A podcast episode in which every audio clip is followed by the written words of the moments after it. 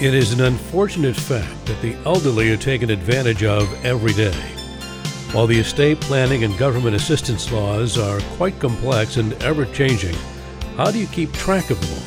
Through elder law attorney Michael Cohen. He's there for you to answer any of your planning questions in a way that you and your loved ones will easily understand. Mike has devoted his entire career to dutifully informing and protecting our parents and grandparents, aunts and uncles, anyone in need. Join us now to learn more about estate planning essentials with Michael Cohen and co host Don Crawford Jr. Here now are Michael and Don. I faced it all, and I stood tall, and did it my way. I welcome you once again to another estate planning strategies program, estate planning complications program, estate planning essentials to overcome those surmountable issues thanks to our attorney, my good friend, who should be your attorney, the Dallas elder law attorney Michael Cohen. Hello, Michael. Well, I don't know about the. I- I'm not. I didn't go to Ohio State. Oh, yeah, the Ohio State. That's right. Which I heard they just copywrote that, or now Right, right. they own that. Right. Ohio- go figure. Whatever. yeah. that Well, so I'm going to copyright my uh, the the Michael. Well, Become I think you should be copywritten. Is that a is that a verb? Because of your talents and expertise and all the things you've done for me and the listeners. Um, but how are you? I'm doing mighty great. I'm glad you're mighty great. You're mighty adequate is what you typically say. well, I still don't know what mighty adequate means, but It's kind of like sort of pregnant. sort of cut you. Um, today, uh, we want to talk about this late Ja- July in the dead of summer, um, outside property, real estate, and real estate deeds in this very hot state of Texas right now. And you told me before the show. There are lots of different types of real estate deeds that the audience needs to know about. Well, yeah, because a lot of people get confused. They think there's only like one deed out there, and Right. they don't know the differences. But there's lots of I different know. types of uh, Right, deeds, right. and so I thought, well, I'm going to go over some of the different types of deeds so that people can understand that there are options. So when we do planning. Uh, whether it's deeding a property to a trust or just transferring a property to a child or, or trying to protect uh, a property from Medicaid estate recovery. Uh, there's lots of different types of deeds, and so uh, you have to know. You know, I always tell I'm Baskin, tell people I'm Baskin Robbins. I just tell you what all the flavors are. You just don't know what all the flavors are, and you have to see what fits. Good. So the most common one is a general warranty deed. So like when you purchase a property, generally uh, a, you get a general warranty deed. That, means it protects the buyer from all t- title defects, even from things that the seller didn't even know about before they owned the property. So if there was something back in 1942 or something like that, that there was an issue, a general warranty deed, and a lot of times you get title insurance anyway, uh, that to protect the buyer if there was some sort of defects, there was a lien or a debt of some sort, or there was some other title defect. Uh, a general warranty deed warrants the uh, t- against title defects even prior to the owner, the seller, um, owning the property. So it prevents any and all claims against the property. Basically. Yeah, yeah. Or it, say, it "I- I warrants. own this at one well, time." It, the general warranty deed says seller uh, seller says I warrant good title Right. even from before I owned it against title defects, and then they get title insurance just to confirm that, so that there if there was anything, then the buyer is protected. Sounds like ironclad to me. Yeah, I mean it's the most. It's typically when you buy a home, you get a general warranty deed, but it's not always the case. Sometimes people have special warranty deeds. A special warranty deed says I'm only warranting the title of defects from when I own the property. So instead of it going back prior uh, to that seller owning the property. It's only for any defects when they own the property. So, uh, you know, of course, if that happens, uh, it's often used, let's say, if you foreclose on a property, it might be a special warranty deed, or if there's a property seizure before, you might do a special warranty deed. So it wouldn't be, uh, you look at it, sometimes if we don't know how somebody uh, got the title, then we're not going to do a general warranty deed. So usually, like when we do a deed, and um, we ask the, we try to either ask the person if they have a copy of the deed on how they acquired it because we want the chain of title to be exactly as the way they acquired it. But if we, for some reason, uh, if they can't provide it, or if we can't see it in the deed records, so we'll often look. Usually, deed records are a matter. of You could even see them online, uh, generally. So we look up online to see how the owner, the seller, let's say, acquired the property, so that when we do a deed, that's kind of it's consistent with that chain of title I see. whatever I got, I'm giving to the. Ne- if so, in other words, if I had gotten the property by special warranty deed, should I give a general warranty deed? No, I shouldn't give more than what I had, because then I might be personally liable for that those title defects from uh, 1942. I Whether said they knew about it or not. Right, right, right. So sometimes people have special warranty deeds Okay, only for them. Fascinating. Now, in different states, there's also, which we don't ever, hardly ever recommend, uh, but in other states it's used much more commonly, a quitclaim deed. A quitclaim deed. This really gives no title at all. You might not have ever owned anything at all. In other states, they use it. A lot of times, people quit claim a deed into a trust, or they'll quit claim a deed uh, uh, for uh, some sort of, you know, it might be if you have a claim of, there might have been some sort of, uh, oh, I don't know, a release of some sort. They're really just, it's really just a release of your uh, of any claims of title. Uh, so they might not even have an interest in the property. It's certainly no guarantee of full ownership of the property, uh, and, or that there are no debts or liens. So a title company, a lot of title companies would not even issue good title on a quitclaim deed because you don't really have you're not given any title at all. so um, common use, uh, you'll see a lot of times people try to get some sort of form online. They don't know what they're doing, or somebody says, "Oh, we just have to do a quit claim deed, and I'm in, I'm just going to give this to my brother, or I'm going to give it to my child," and then you're really doing them more of a disservice than doing a service. I bet. Now, sometimes people do a deed without warranty. So you could have a conveyance, unlike a quitclaim deed, but you, even though you say you have no warranty of title, but you know, sometimes it's to clear up title problems that, um, you know, so let's say, yeah, I'm given a deed, but, you know, it's just really, there was an issue with the pro- property, but I'm not making any warranty. Now, I wouldn't recommend that. Um, sometimes people, um, you know, just want to um, make some sort of gift of some sort, or if there's a title uh, defect of some sort, but they just don't want to warrant the title. Uh, sometimes people make mistakes. Um, there are sometimes you can correct them with scrivener's errors. You know, the, whoever did it could correct it. Or sometimes you do a new deed. Sometimes people give you the wrong property, just you know something. There's some sorts of types, of different types of situations where you might do a deed without warranty. But um, I, anyway, I so it's- wouldn't do it. I mean, Yeah, it's not, I- I'm- caveat emptor. I mean, if you're going to buy that and take that risk, unless you need it for some end of the year tax benefit that I'm not aware of, then I wouldn't take that risk. Yeah, I don't think I've ever done a deed without warranty, but they're out there. Wow, amazing. I guess there's some people who just have to do it and take the risk. You know, most people do a general war- uh, on most properties. Uh, you do a general warranty deed, and uh, but sometimes if you didn't have a special warranty deed, there are these different situations where you um, do different types of deeds. Um, Sometimes you have even what's called a grant deed, which implies covenants of title, uh, but but it's really not stated in the deed. It's just an implication. So the seller of the property guarantees that there's no conveyance to somebody else. Right.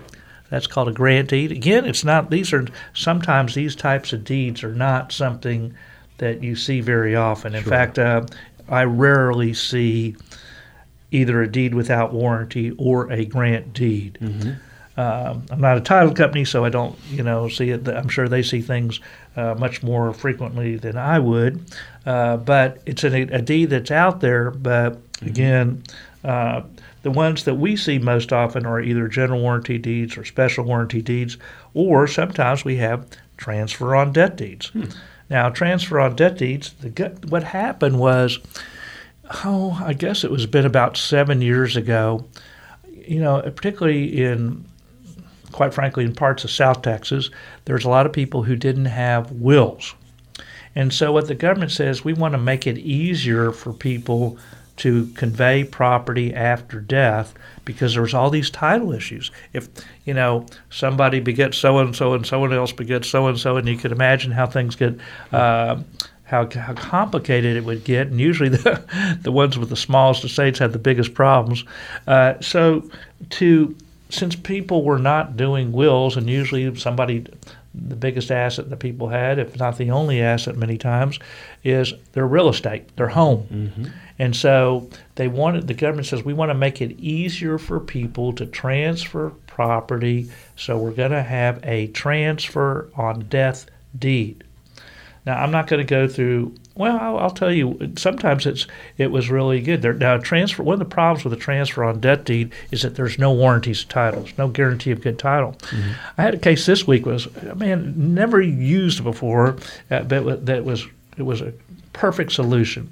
So the problem was that the client uh, has some property in Oklahoma, and there was all there was some person that was making I'm not going to say squatters' rights, but making a claim on title. Unfortunately, my client is 93 and has pancreatic cancer and is likely to die real soon. And so, as long as this thing is in litigation, I can't give a warranty of title because there's litigation. Well, and we, and if you don't have a trust, when you have a trust, you could probate a will. Uh, you don't have to probate a will. Well, if you don't have a trust, then you might have to probate the will in Texas and in Oklahoma. Well, that's very expensive, and this isn't that large of an estate. And we want to avoid probate in Oklahoma, not to mention, well, you could do it in Texas, but so you could have a will here. But we wanted to avoid, Oklahoma is more difficult to probate than in Texas. Uh, so we wanted to avoid probate, but we couldn't give any warranties of title.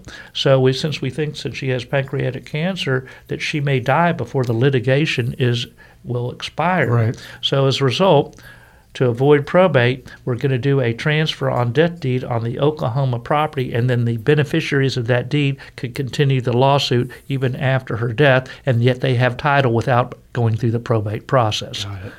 So here was a perfect example where a transfer on death deed could be used. Now, a lot of times people do it, oh, for other reasons. Uh, a lot of times on um, maybe uh, a second marriage. Sometimes it's, uh, or maybe it's not a spouse, or maybe. Uh, uh, sometimes you want to do it to avoid Medicaid estate recovery. Uh, Medicaid has a right to go after homes after death, even though the home doesn't count as a resource. Uh, so sometimes they've used it for those purposes.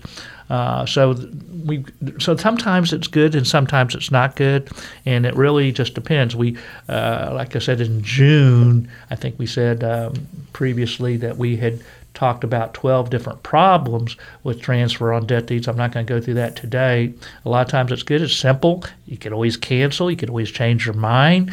Uh, you know, it's a matter of public record, but and again, you could have contingent beneficiaries. So if that person dies, and then it goes to whomever you want, which you can't do, let's say, on uh, if you do an, a life estate deed, uh, which I'll talk about next.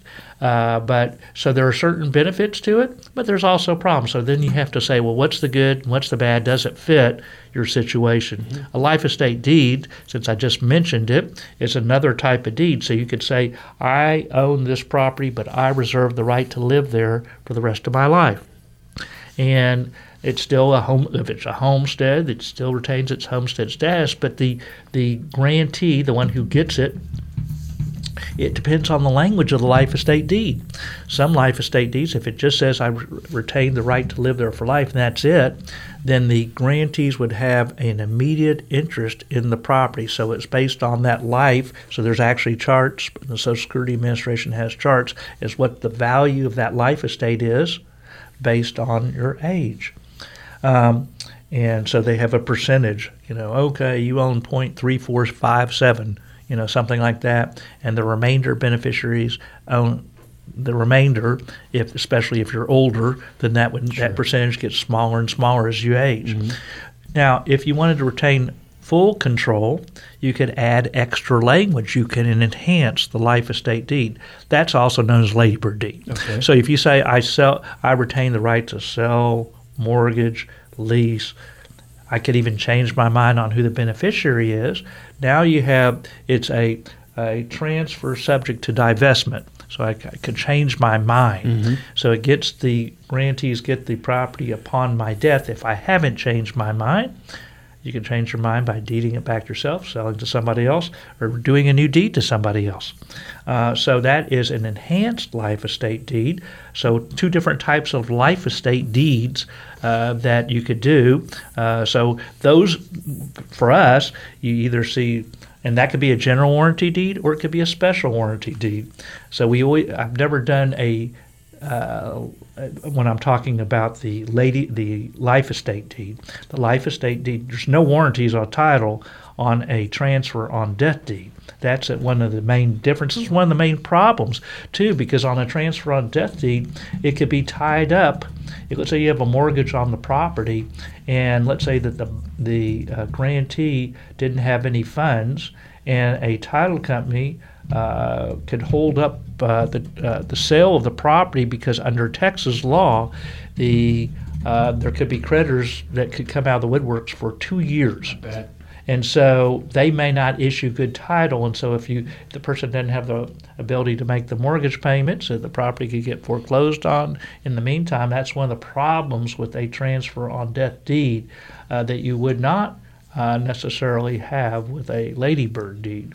Uh, so there's lo- lots of different issues. I know that's kind of complicated, but but the bottom line is you have to look at everybody's situation. But we see um, most commonly general warranty deeds or special warranty deeds that can be a a life estate deed. So there's different uh, ways you could do general warranty deeds or special warranty deeds.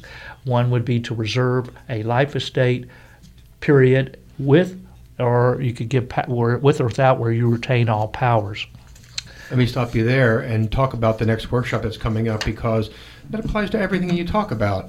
It's very, very important that people realize that I, I do a promo on KAAM now about how radio is free uh, compared to everything else you've got to pay for Spotify, XM, Sir- uh, Sirius XM, uh, anything else out there that competes.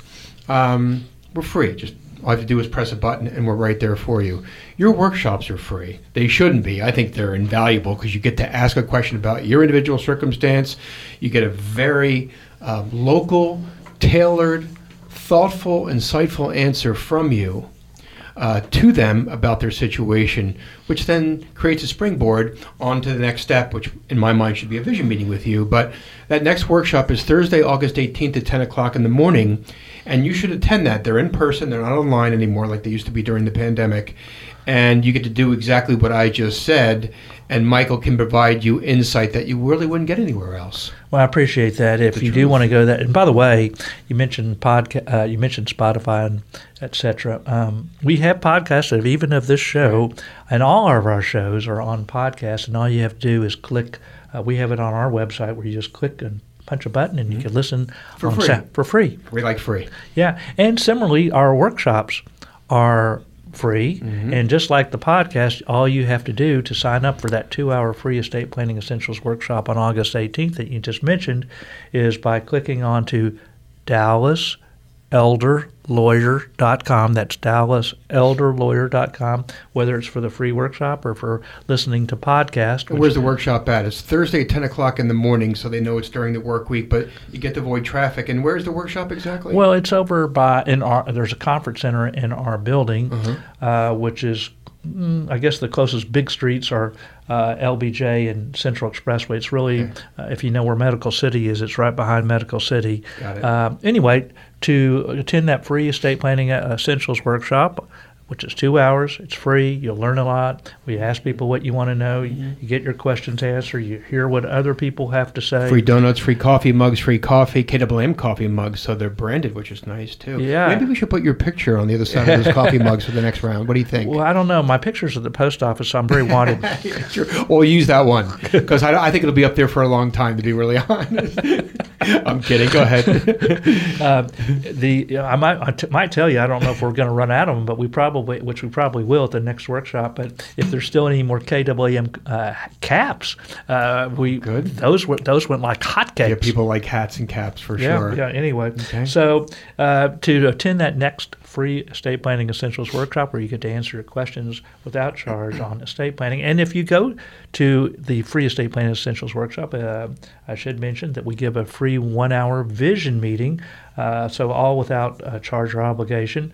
Uh, all you have to do, that's three free hours of free legal education without obligation, is to call 214 720 0102. That's 214 720 0102. Or sign up online at that DallasElderLawyer.com uh, site, which, as I mentioned, you can also get podcast of as well.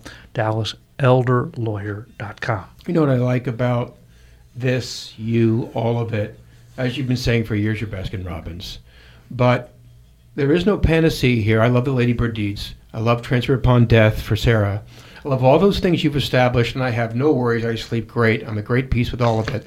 But as you were talking about five, ten minutes ago, um, that cost benefit analysis idea came to mind where you just with your great neutrality and objectivity, just presented them their options and then let them decide because it's really up to them in the end. That's the whole idea, I think, on our, approach on estate planning is to let people know what their options are and let them make the decision what's best for them. Some people like simple wills, for example. Some people like wills that are more complicated that want to protect, uh, have layers of protection. Some people want revocable living trust, you know, to avoid probate, avoid guardianship, have privacy, some different issues. Some people like a revocable trust because they want to plan for either credit protection or maybe uh, to protect if they don't have long-term care because the cost of long-term care is so great. So they create different types of trust. Uh, for that reason, some people have are disabled. You know, it really it just there's so many different options that what we do is say, well, what fits your situation, Right. and let you decide what you want. But with flexibility. Yeah, you make yeah. sure that it's not irrevocable for lack of a better word. Yeah, well, I mean, sometimes people want something totally irrevocable, but even on the irrevocable trust that I just mentioned, the on um, for long-term care, we put elements of control. So for IRS purposes, it's considered yours, but for Medicaid, it's not uh, uh, yours. Uh, it's been considered a transfer. I see. So it it really, you know, gets kind of complicated, but we have to explain the options, and then people need to make the decision: what fits me and it's whatever they want. I, it really Right. doesn't. It, all it really matters is what you want, not what anybody else. And you make it clear to them too, I'm sure, without sitting in on all those meetings, which I never have, that if they need to make changes, they can, or else if you do this, you can't make any changes. Yeah, you know, even on the irrevocable trust, mm-hmm. this week we do different changes to an that. irrevocable trust. Amazing. So there's these different things. So where you could change the amounts that the beneficiary may get or who mm-hmm. the trustees are. Mm-hmm. There's different things you could say that it's kind of closed. The box is kind of closed. So it's, a fake irrevocable trust. well, it's not fake. It's just uh-huh. so so the Internal Revenue Code says certain things that if you put these things in the drafting of the documents, we consider it yours. So if I could, if I give this power to change who my beneficiaries are, they consider it might be you're still yours. So sometimes say, oh, gee, uh, um I don't want this person didn't do what I wanted, so I'm going to change uh, the amount that they get, or cut them out completely. So if I, even though the trust is irrevocable, you might be able to change who your beneficiaries are, how they get it, or what the amount that they get. I don't think it's crafty. I just think it's creative, and it's the law, and no one's breaking the law. So I'm glad you do that. Yeah, it's just so anything. It's just like anything uh, on all, all options, whether it be deeds or it be on uh, estate planning documents. And some of these deeds are in connection with estate planning, and that's why we're mentioning it today. We just mentioned the Ladybird deed. We just mentioned transfer on death deed. Uh, then there could be deeds in connection of transfer of title on to a child or to a trust or whatever. So, uh, all those things are important, and, and we have to kind of look at them before we make it. We look before we leap, and then we. So it's just like anything. To make a good business decision, you have to know what you know. Have to know what your options are. Even if you're going in for surgery, uh, let's say uh, you know uh, you say, "Gee, um, do is it worth having the surgery or not? What are the options? What are the success rate? You know, it's just like anything. So, how difficult is the surgery? You know, you know, you just it's anything. You should say, well, just tell me what my options are before I choose. Right. You go to Baskin Robbins, you don't just you know, well, you may know what you want already, but if you've never been to Baskin Robbins, they say, maybe I like to taste the different flavors. Mhm, exactly. And that's what's smart about you, and you give them the options. That's always the case. Um, you don't have an opinion. You might, they might ask you for that, which I have many times. And Michael, if you were me, what would you do? And you told me. You tell me that all the time. And but you leave it up to the person. That's why the program starts with "I did it my way." It's not my as in Michael's way. It's my as in the listener's way. What's best for them personally, professionally, financially, spiritually, religiously, whatever the reasons are, and then you facilitate accordingly. Yeah, it's it, the the goal is to do what you want to do. Mm-hmm. Very Yeah. good. All right, sir, we got one minute. Oh, well, then I'm going to just say a couple things. First of all, a deed of trust is not a deed. Mm-hmm. Really? It's like a mortgage. Okay. So it's just securing the payment of a lender that if you don't uh, pay the the uh, mortgage, the, the note, Right. or if you don't comply with certain things like take care of property taxes or whatever, they could foreclose. Okay. And then I'll mention there's a couple other types of what's called fees simple determinable deeds where they have certain conditions. If you don't do a certain condition, it could either go back to you or it could you have the choice to go back to you or it could be a choice where it goes to a third party.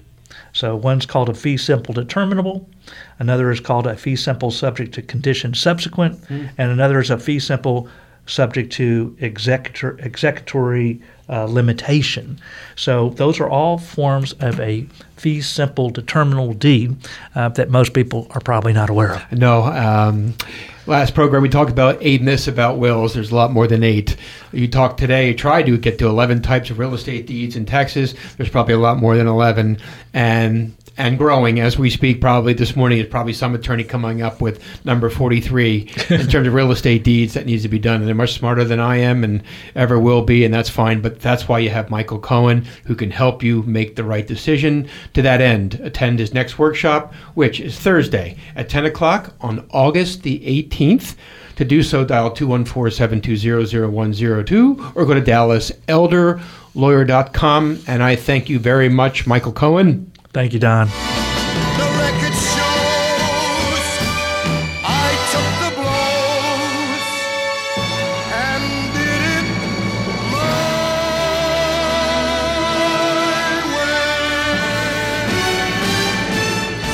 way. A leading estate planner practicing law for decades in Dallas, Texas, Michael Cohen is ready to educate you about the Texas and federal laws. The next step to that end is to attend his next workshop by going to his website, which is dallaselderlawyer.com. That's dallaselderlawyer.com and sign up for that free estate planning essentials workshop. Or you can also call him by dialing 214 720 0102. That's 214 720 0102. A talk show host on KAAM for eight years now, Michael Cohen is the person you want to evaluate what could currently be a rather insufficient estate plan. Make certain that is not the case and that it is created and completed your way by signing up for his next free workshop today.